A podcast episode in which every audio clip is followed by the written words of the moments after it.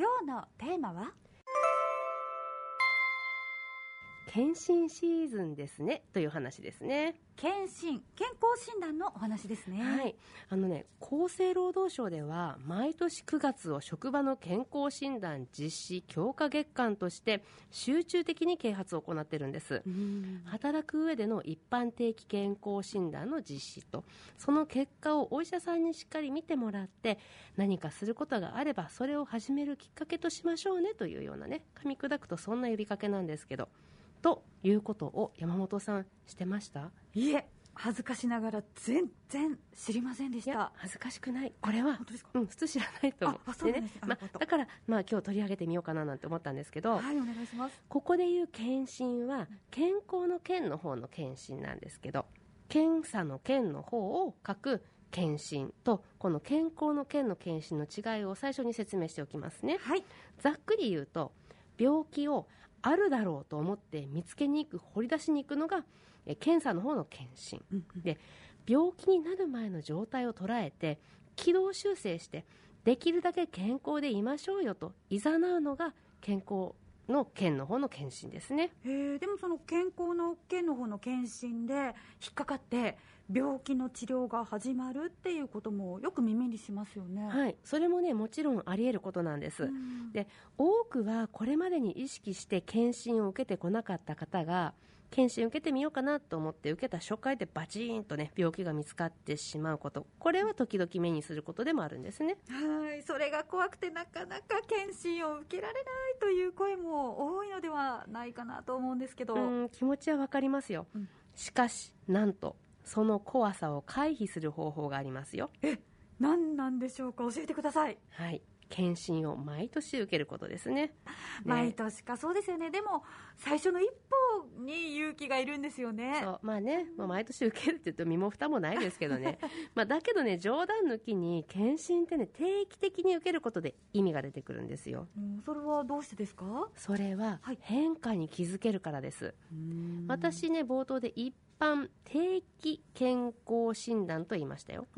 なるほど。定期的に毎年受けていればわずかな違いに気づいてもらえると。そうです、うんうん。で極端なことを言うと今回検診で例えばね、明らかにひどい状態になってますっていう結果が出たとしますよね。怖いけどね、で検診の結果が悪かった時1番。前回の検診が1年前で異常なしの場合と2番。前回の検診が10年前で異常なしの場合この1番と2番では解釈が大きく変わるんです、特に検診でチェックされる糖尿病とかコレステロールの値の異常なんかは慢性でゆっくり経過する病気の代表なわけですね。はい。そうした病気は1年で極端にギュンと悪くなることはあんまりないんですよ、うんだから逆に言うともしも前の年で何ともなかったのに急に悪くなったとすれば、それはこの1年で何か水面下で他の病態何かが発生したのかもしれないってなるわけですよね。うん。あれ？去年普通だったのにおかしいなっていうように対応してもらえるかもしれないと、はい。で逆に10年間検診を受けていなければいつからかこれどうなってきたのかわからないっていうことになるんですね、もうそうです。もううん。10年のブラックボックスですよ。そうですね。それは毎年受ける価値はあるし大切ですね。でしょ？でしょ？ん。そう思ってくれると嬉しい。はい。ですので職場の検診のように決まった時期に決まった項目をチェックするのはとってもいいことですよね。でところで令和4年に健康保険法が少し改正されて健康診断の結果もねしっかり健康増進に有効利用していこうという動きが出てくるみたいなんですよ。動きえそれは具体的にはどういうことでしょうか？はい、あのおそらくこの法改正で国が特に力を入れているのが今後の高齢者医療の分野だと思うんですよ。例えば今45歳の私が高齢者のくくりに入るのはちょうどあと20年後なんですけれどもすでに特定健診の対象年齢には私は入っているんです。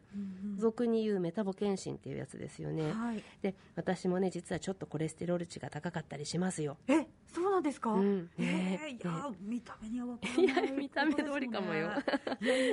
ね、で私はねまだ治療しなければならない域ではないんですが、でも誰しも年を取ってくると何らかの形で病院にかかることは、まあ、多いですよねでここでもしも私のようにですよ健康診断にちょっと引っかかるか引っかかんないかもしれない状態からスタートして、今後一人一人の健康診断医療介護すべてのデータがしっかりまとまってたら人ごとにね一冊のファイルがあるがあるかのようにその人の健康増進にはとっても大きな力になってくると思いません？うん、いつどこの病院にかかって何の治療をしたかということですか？そうです。もっと言うと、何歳の時には健康診断で異常がなくて何歳の時に病院にかかって経過がどうでっていうような。うん。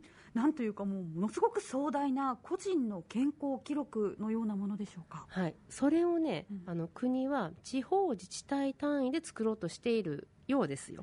でまずはね現在の高齢者医療からということですでに地域医療で包括して、まあ、まとめてねその地域ごとにしっかり慢性疾患治らないゆっくり進む疾患病気を見ていきましょうという働きは実は今現在もすでに動いてるんですね。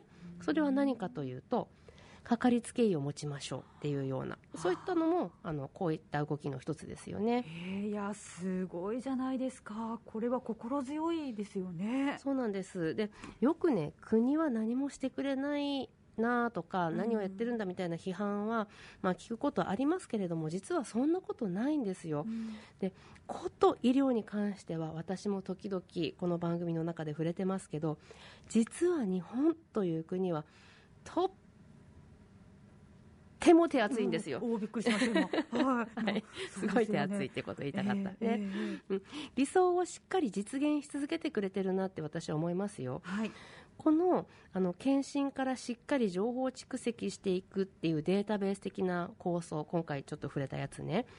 すごすぎて、うん。私実現したら本当にとんでもないことになるすごいなと思って期待しているところではあるんですよね。はいそうですよね。でもこうして分かりやすくお話ししてくださると、まあ、なるほどって思うんですが自分から調べるのはねなかなか難しいです。いやこれね実はね、私もあの恥ずかしながら9月健康診断シーズンっていうことを思って調べて初めて、あ来年って健康保険法変わるんだってうん。分かってそこから調べて調べて勉強していった時に初めてなんていうのかな日本って結構すごいこと考えてるんだなっていうふうになんとなくこう情報の海にダイブしてうん。真珠捕まえて帰ってきましたみたいな気持ちになっていますよ。うんでところでね今回は職場の検診を取り上げましたけど職場の検診がない自営業自営業の方とかフリーランスの方あとは退職後の方とか